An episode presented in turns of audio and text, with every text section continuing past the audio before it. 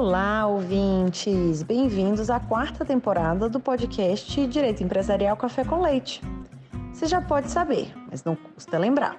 Eu sou Amanda Taide, mineira na origem, com passagem em São Paulo e candanga de coração. Casada, mãe do Pedro, de 4 anos e meio. Bem, Taide Rivera.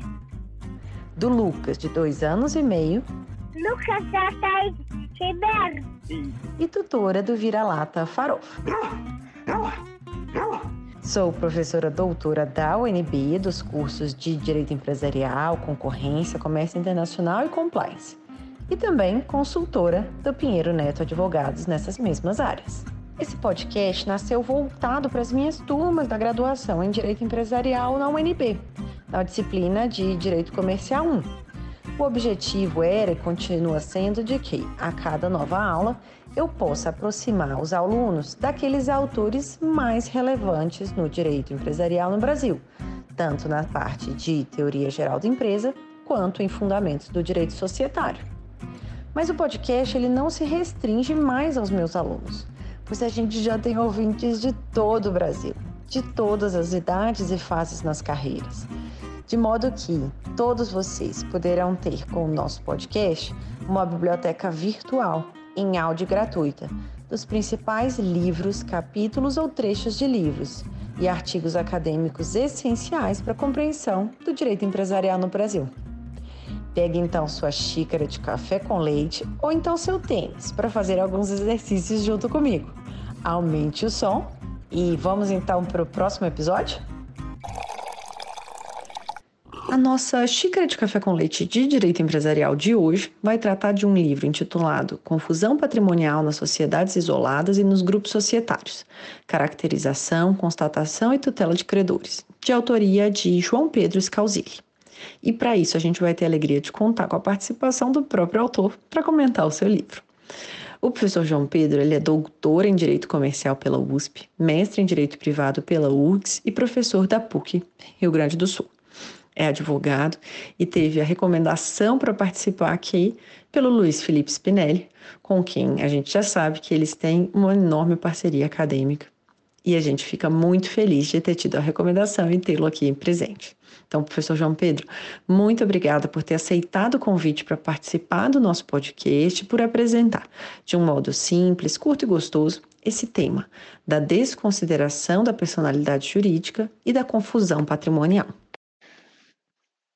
Amanda, muito boa noite.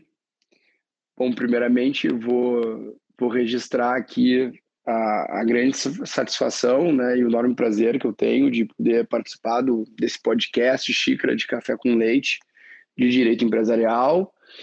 e poder falar um pouquinho aí contigo e com, com os teus ouvintes sobre o meu livro Confusão Patrimonial no Direito Societário e Falimentar.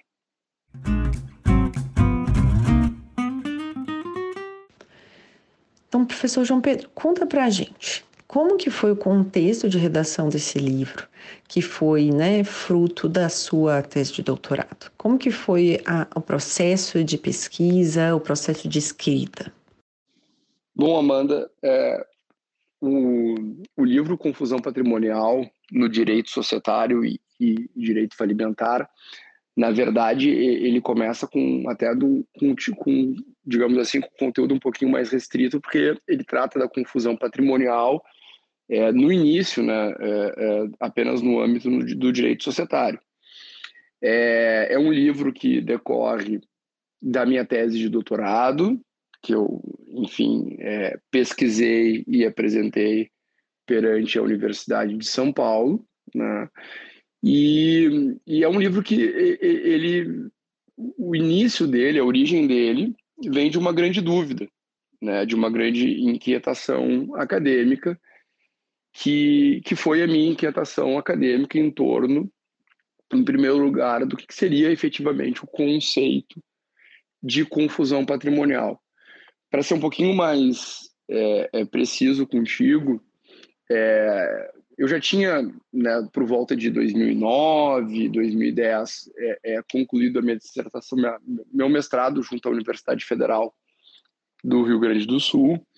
e estava é, advogando quando, num caso prático, me deparei com uma situação de confusão patrimonial.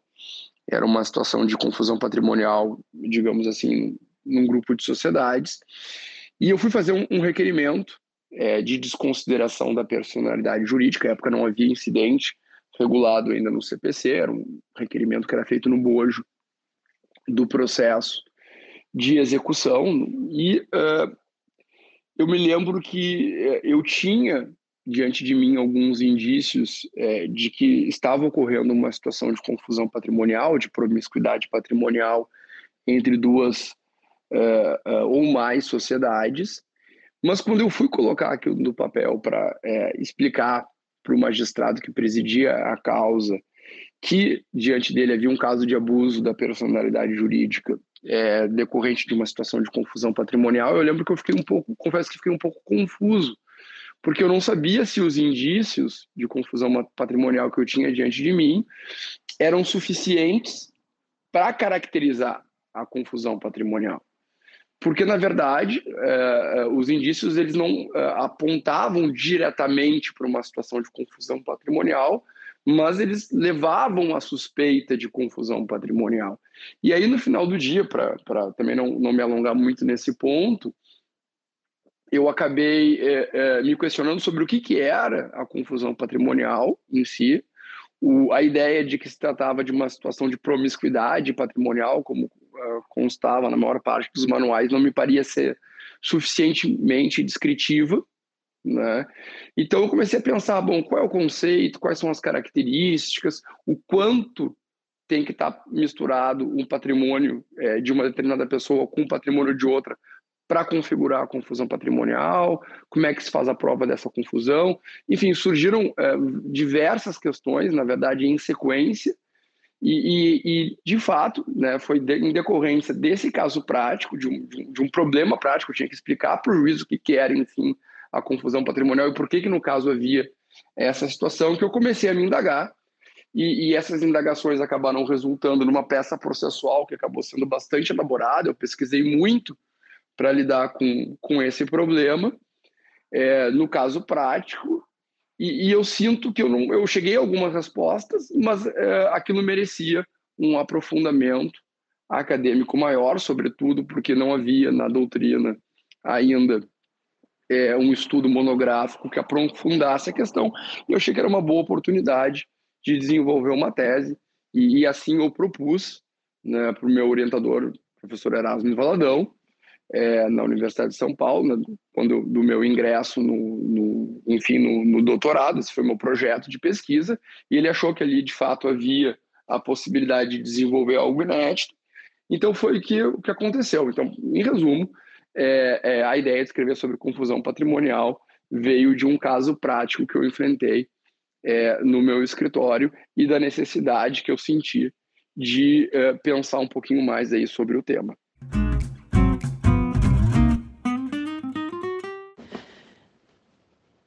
Então, começando a entender a sua pesquisa e o seu livro, em que, que consiste esse ordenamento patrimonial societário?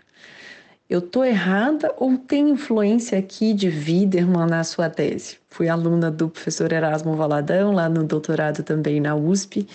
e ao ver né, essa, é, esse trecho, me parece que há bastante vida. Me fala se eu estou certa ou se eu estou errada. Não, então, de fato, Amanda, é, todo mundo que foi aluno do Erasmo e, e sobretudo, que quem além de aluno foi, foi orientando, acaba, de certa forma, sendo é, influenciado por algumas ideias do Herbert Wiedemann, que, que é um jurista, enfim, é fundamental quando se trata da, da formação do, do entendimento que o próprio Erasmo Valadão tem do, do direito societário. E, na verdade, se trata é, até um, uma questão mais de método, né, de como enxergar ângulo, os ângulos pelos quais tu enxerga o fenômeno societário e, e ao propor a abordagem é, é, pelo ordenamento patrimonial societário, na verdade o que eu quis ressaltar ali na minha tese é que é, basicamente nós estaríamos analisando é, na parte 1 da tese, que depois resultou no, no livro que a gente está aqui comentando, que uh, a gente estaria faria uma abordagem sobre questões eminentemente patrimoniais, capital social, é, patrimônio social, é, forma de contribuição dos sócios para a formação é, do capital e do patrimônio, responsabilidade dos sócios, que são de, de responsabilidade decorrente dessas situações. Enfim, é uma forma de, é, até mais de método e de organização do pensamento, daí porque é, eu rendi, de certa forma, uma homenagem ao Wiedemann ao adotar a nomenclatura proposta por ele no livro Direito Societário 1, né, é, de acordo com, com as próprias lições do, do Erasmo ali na, na pós-graduação da, da USP. Né? Então, é uma, uma forma de enxergar o, o nosso fenômeno, na verdade, o nosso não, mas o fenômeno societário.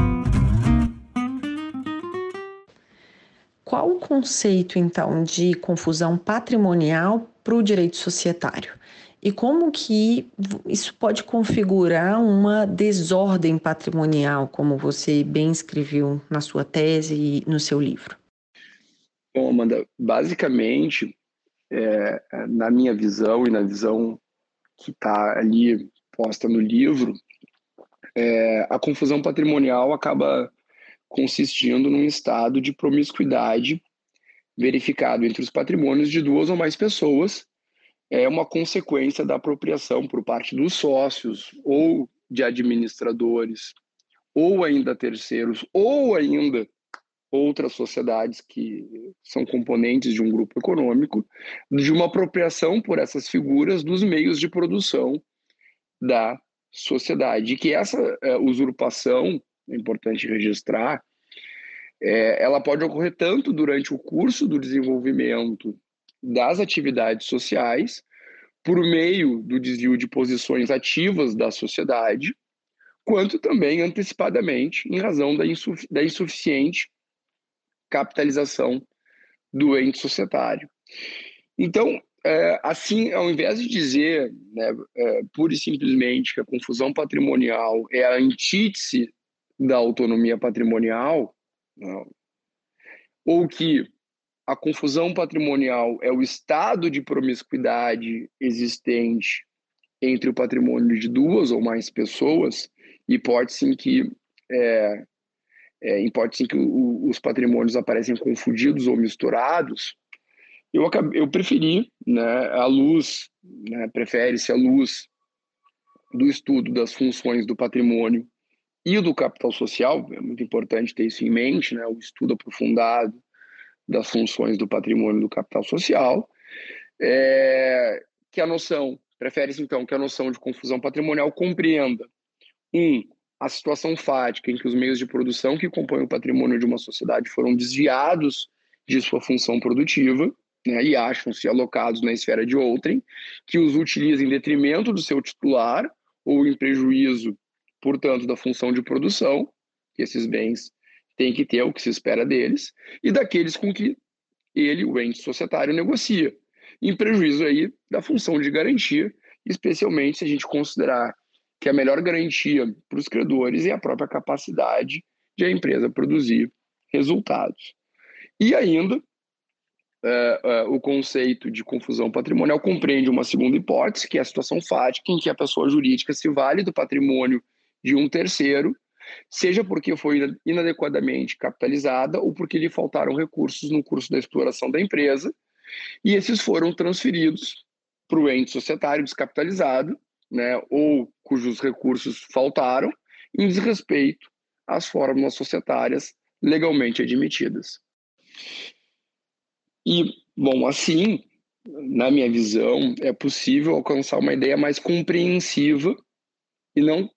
somente compreensiva, mas também mais analítica do fenômeno confusão patrimonial,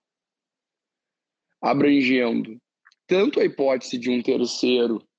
que usurpa o patrimônio de uma pessoa jurídica,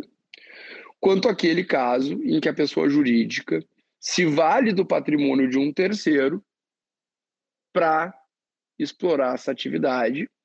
a sua atividade, melhor dizendo, sempre observando que isso em desrespeito, isso ocorre, né, quando isso ocorre em desrespeito as fórmulas legalmente postas.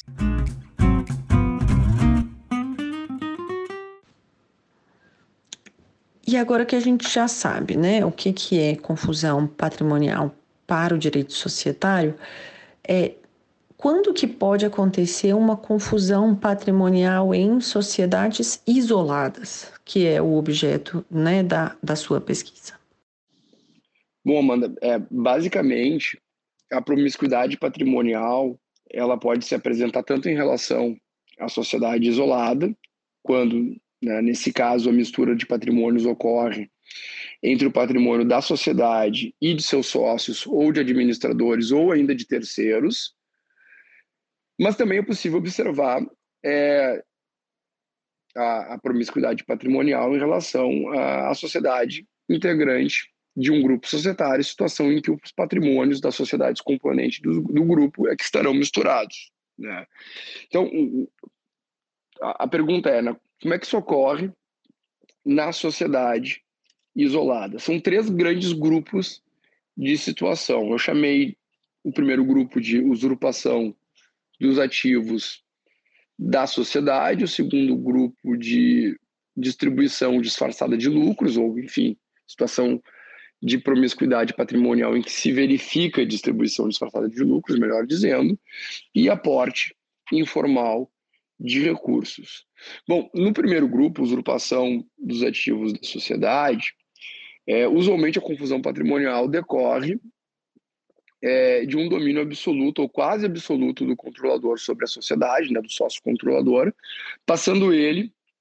é, é, passando ele, a, enfim, do domínio quase absoluto, passando ele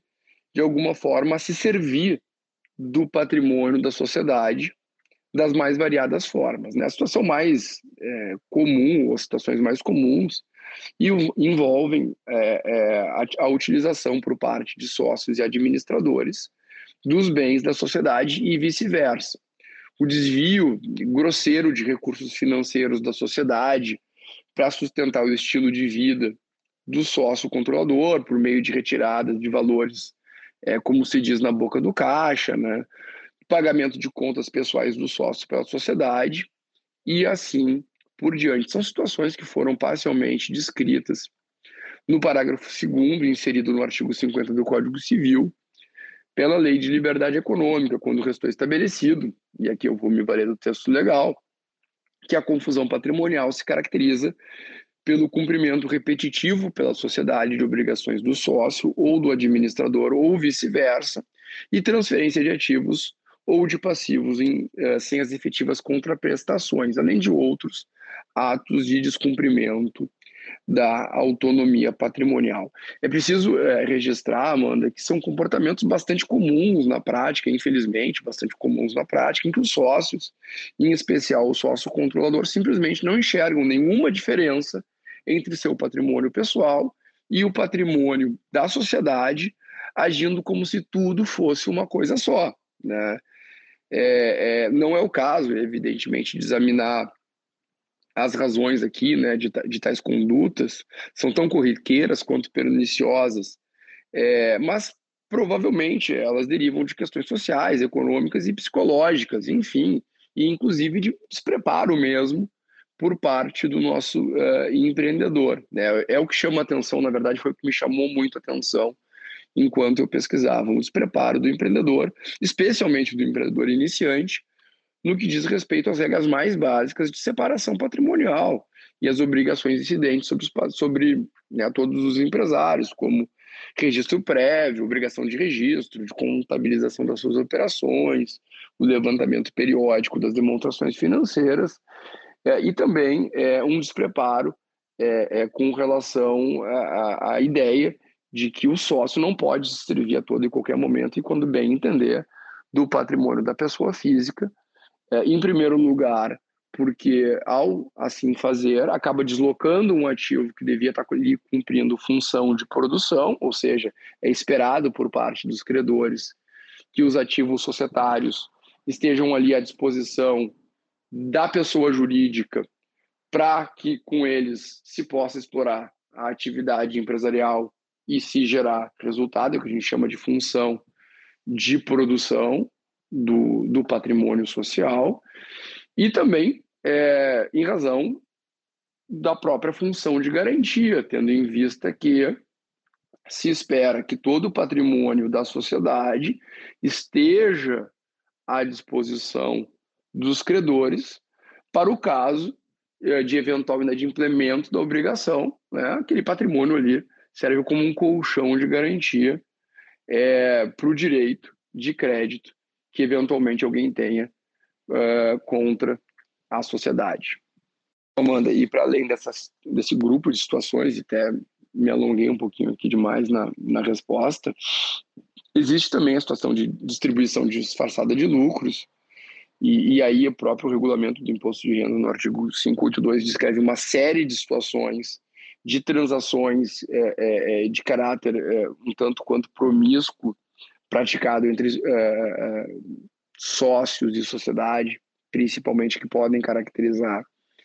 a confusão patrimonial, bem como a hipótese de aporte informal de recursos. Né? É, quando os sócios eles aportam informalmente recursos financeiros, mas não só recursos financeiros, mas outros ativos para que a empresa consiga é, operar. Nesse caso, provavelmente, a gente vai ter uma, uma sociedade subcapitalizada e, e quando os sócios fazem esses, esses aportes informais, eles acabam também gerando um problema, é, é, digamos assim, no seio do direito societário de uma outra ordem, né, que é o problema dos aportes informais e do desrespeito das regras básicas de direito societário e do descrédito que isso gera em todo o sistema, o que eu entendo também é uma solução defectível e, e passível é, de correção por uma série de, de, de, de, outros, de outros fatores e de outras questões que a gente pode até é, explorar aí no, no decorrer da nossa conversa.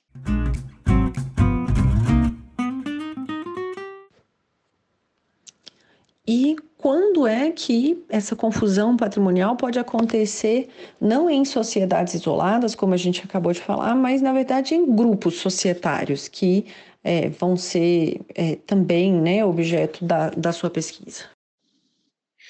Bom, Amanda, é, os grupos societários, eles, sabe-se, né, se caracterizam pela peculiar e potencialmente perigosa combinação de de um lado, independência jurídica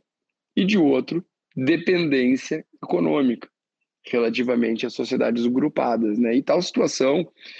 é, afeta diretamente todos aqueles que possuem direitos sobre, sobre o patrimônio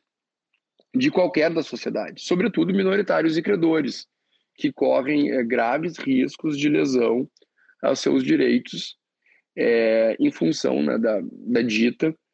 eh, total perda de autonomia patrimonial entre as sociedades do grupo. É, no grupo econômico, em especial o grupo econômico de subordinação, as sociedades controladas é, perdem grande parte de sua autonomia de gestão empresarial em função da persecução de interesses que são ditos interesses gerais do grupo. Essa perda de autonomia de gestão, Amanda, é, tende quase que inexoravelmente por se traduzir em perda de autonomia patrimonial. Haja vista que os patrimônios sociais tendem, tendem a se confundir, sobretudo em razão das práticas inevitáveis de transferências de ativos de uma sociedade para outra, bem como das, enfim, da distribuição de custo entre entre essas sociedades agrupadas, né, de prejuízos e, e, e lucros. Não por outro motivo, Amanda, os grupos societários, assim como as sociedades unipessoais, são hipóteses em que o risco de confusão patrimonial é maior, né? Porque, porque a par de uma aparente autonomia jurídica, a unidade de gestão grupal subsiste e sobrepõe-se quando o tema é o tema é, das decisões que podem afetar ou podem repercutir para a economia global do grupo. E isso se traduz e se verifica numa série de situações, como, por exemplo, na elaboração de um orçamento geral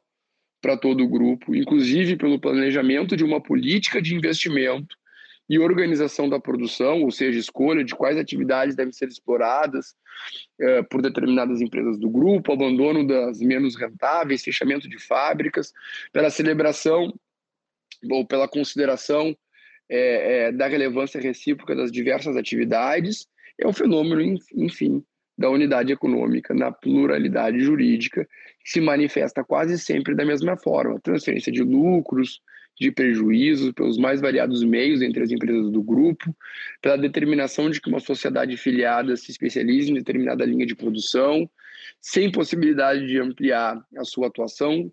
com o objetivo de se evitar a concorrência entre as, as empresas componentes do grupo, pela centralização na sociedade holding das atividades de pesquisa, serviços financeiros, contabilidade, suporte jurídico, treinamento e relações públicas do grupo. Do grupo. E, e nesse sentido, Amanda, é, várias são as tarefas que são assumidas pela sociedade mãe, entre elas o planejamento, supervisão de investimentos, de produção, o planejamento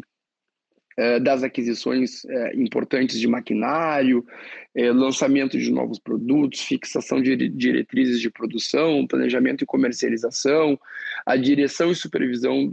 dos dirigentes, bem como o estabelecimento de uma política geral relativa aos funcionários, além da unificação da administração financeira e contábil do grupo. Também é recorrente que algumas sociedades grupadas não possuam outros clientes nem outros fornecedores, senão as outras sociedades do próprio grupo. Nesses casos, a fixação das margens de comercialização, né, enfim, das margens de, do preço para as transações intragrupo, é, é, igualmente comum, tudo em função dos interesses do próprio grupo. São sociedades, é, evidentemente, autônomas na fixação dos preços das transações praticadas é, intragrupo. É, assim, né, não sem razão, é possível chamar a sociedade controlada de sociedade escrava da sociedade controladora. E assim por diante, são inúmeras as situações em que é, o planejamento do próprio grupo, a transferência de, de, de, de, ativos, a transferência de lucros, a formação de preços intragrupo gera todo um estado, ou tende a gerar todo um estado de, de promiscuidade patrimonial, de modo que, eh, em muitos casos, seja difícil de falar, seja difícil falar de autonomia dos patrimônios das sociedades grupadas, porque, na verdade, eh, muitas vezes aquilo tudo acaba sendo uma quase que uma massa patrimonial única a serviço de uma direção econômica unitária, no sentido do atingimento dos objetivos do grupo,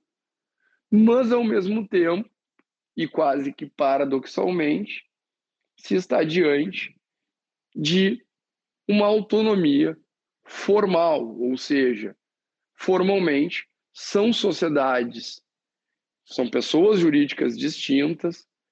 que têm cada uma delas formalmente o seu próprio patrimônio, as suas fontes de receita, os seus clientes, as suas obrigações, os seus credores. Então, formalmente há uma separação, mas muitas vezes, claro que a gente não pode dizer que essa é uma regra é, absoluta, né? mas é possível dizer que muitas vezes, no caso dos grupos societários, em especial os grupos de subordinação, é, é, acaba acontecendo é, uma, uma confusão patrimonial congênita e muitas vezes até é, estrutural.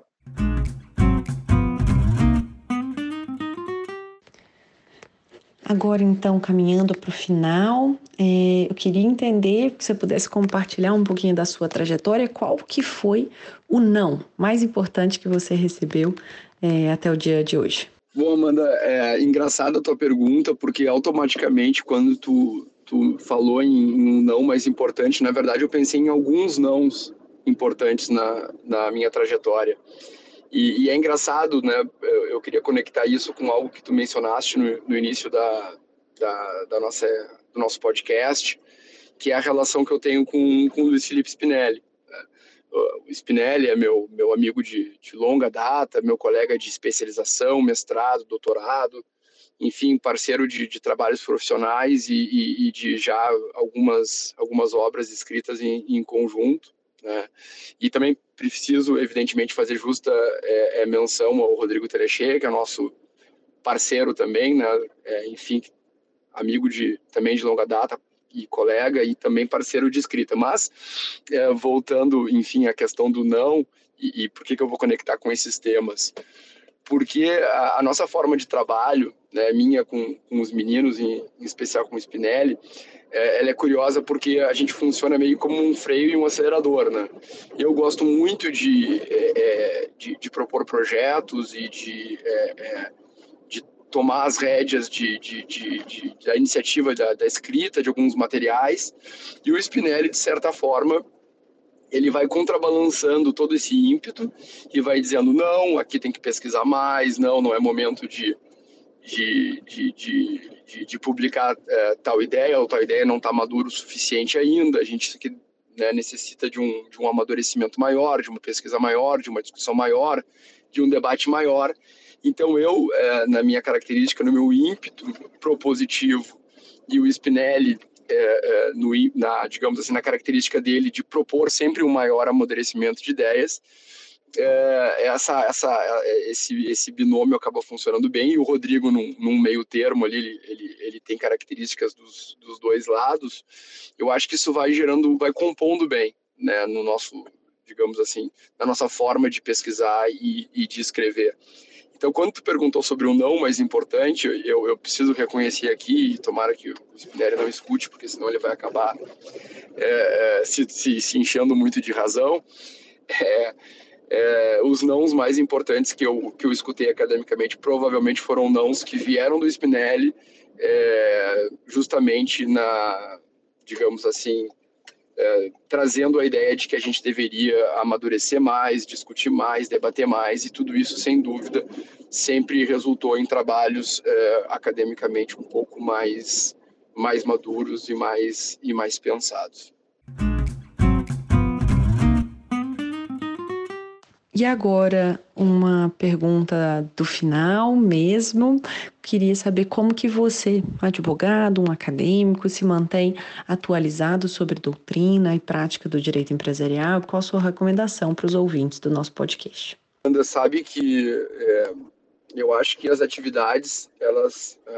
digamos assim, a acadêmica e a profissional, no meu caso, a atividade de, de escritório de advocacia, elas se retroalimentam, né? em, em, algum sentido elas se complementam, porque é, o, o, estudo acadêmico, né, as aulas que, que a gente prepara, é, as palestras que a gente, é, porventura, dá por aí, e a preparação de, em decorrência disso, é, os materiais que a gente escreve, isso tudo demanda uma, uma pesquisa acadêmica aprofundada até certo ponto, então a gente tem que estar tá sempre, precisa estar tá sempre pesquisando jurisprudência, o que tem saído de doutrina, seja doutrina nacional ou estrangeira. O esforço de aquisição de livros é, é, é um esforço contínuo de, de, atualização de material, de busca de, de, novas fontes. E toda essa pesquisa uh, acadêmica enriquece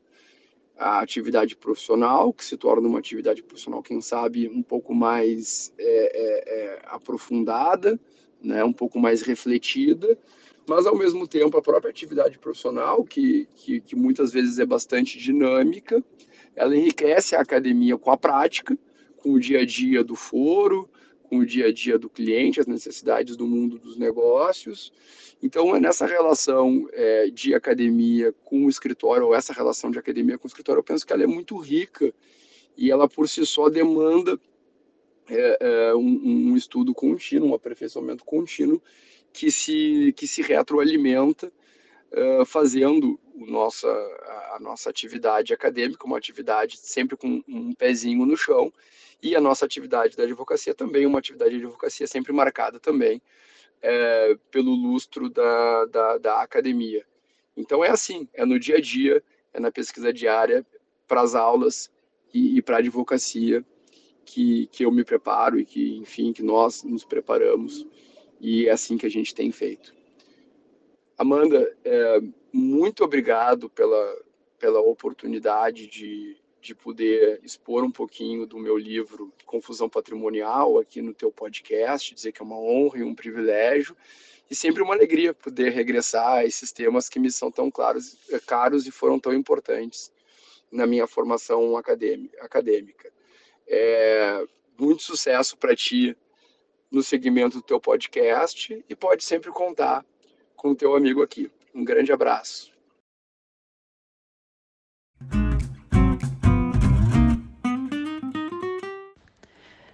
Professor João Pedro, muito obrigada pela sua presença, por trazer um pouco da PUC Rio Grande do Sul aqui para o nosso podcast. Por hoje é só uma xícara de café com leite, com uma pitada aí de um chimarrão, de um modo muito gostoso. Muito obrigada, até a próxima.